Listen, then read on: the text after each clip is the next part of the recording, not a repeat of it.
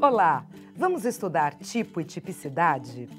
Um dos elementos que compõem o fato típico é a tipicidade. Para entendermos melhor a tipicidade, precisamos aprender o conceito e quais são os elementos do tipo penal. Enquanto o tipo é a conduta descrita de forma abstrata na lei penal, a tipicidade é a exata correspondência entre a ação ou omissão praticada pelo agente criminoso no mundo real e a conduta relacionada descrita na norma. A tipicidade, que é o quarto elemento essencial da conduta, se divide em tipicidade subjetiva e tipicidade objetiva. A tipicidade subjetiva envolve o dolo, ou seja, a vontade de praticar a conduta prevista no tipo penal ou até mesmo um objetivo especial de agir que pode estar presente na tipificação legal. A tipicidade objetiva se divide em duas: tipicidade formal e tipicidade material.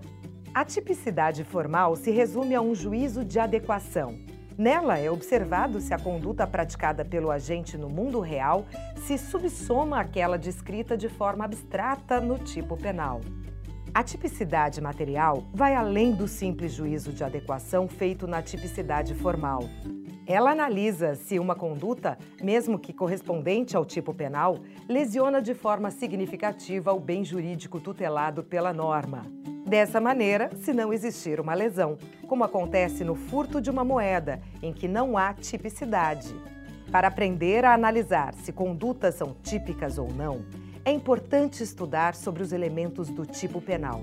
Existem duas classificações.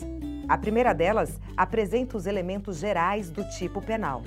Esses elementos gerais, como a tipicidade, se dividem em subjetivos e objetivos.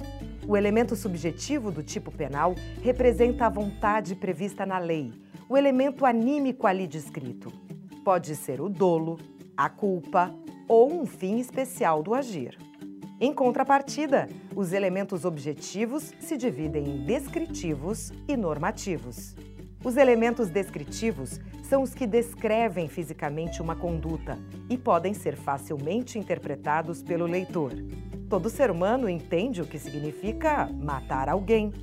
Por outro lado, os elementos normativos do tipo são aqueles que precisam ser interpretados pelo aplicador do direito, a partir do que ele entende ser justo ou ético. Essa interpretação é necessária porque cada pessoa pode ter uma visão diferente sobre o que significa aquele elemento.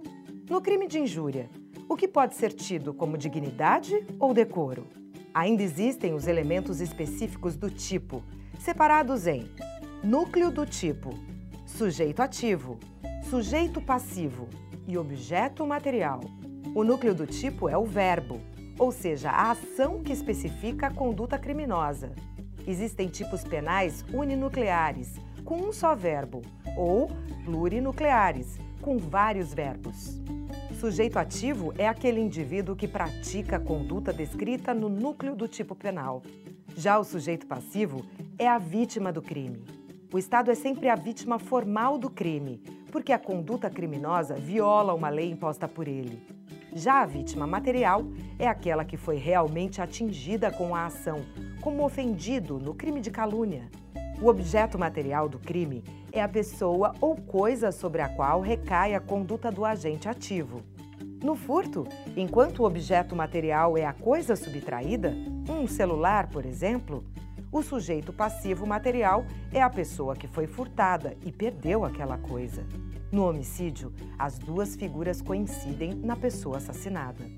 Os doutrinadores separam a adequação típica, que é sinônimo de tipicidade, em dois tipos.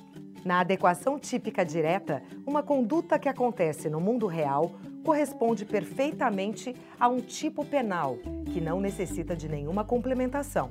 É o caso do homicídio consumado, previsto no artigo 121 do Código Penal. Mas, na adequação típica indireta, é preciso juntar o dispositivo que prevê a conduta típica com outro dispositivo, chamado de norma de extensão, para que juntos correspondam à conduta praticada pelo criminoso no mundo real. É o caso, por exemplo, da tentativa de homicídio. Por último, estudadas todas essas definições, fica mais fácil entender toda a evolução do conceito de tipicidade ao longo do tempo, dividida em fases. Na primeira fase, conhecida como fase descritiva da tipicidade, o tipo penal era entendido como a simples descrição física de uma conduta. Nessa visão, é proibido que o tipo penal possua elementos normativos e interpretativos, sendo permitidos somente os elementos descritivos. Na segunda fase, a tipicidade passa a ser entendida como um elemento de indício de ilicitude de uma conduta. Ou seja, se uma conduta concreta corresponde a um tipo penal, existem indícios de que ela é contrária ao direito. A tipicidade ainda é vista como um elemento separado da ilicitude, sendo as duas analisadas em momentos diferentes. Na última fase, a tipicidade passa a ser vista como a razão de ser da ilicitude. Ou seja, se existe tipicidade, existirá ilicitude. O juízo de conformação da conduta com a proibição penal passa a comprovar imediatamente que essa conduta contraria o direito. De acordo com essa visão, surge a teoria dos elementos negativos do tipo penal. Essa teoria propõe uma análise conjunta de tipicidade e ilicitude da conduta. Segundo seus adeptos, as causas excludentes de ilicitude, como a legítima defesa, são elementos negativos do tipo penal e, caso existam, afastam a própria tipicidade da conduta.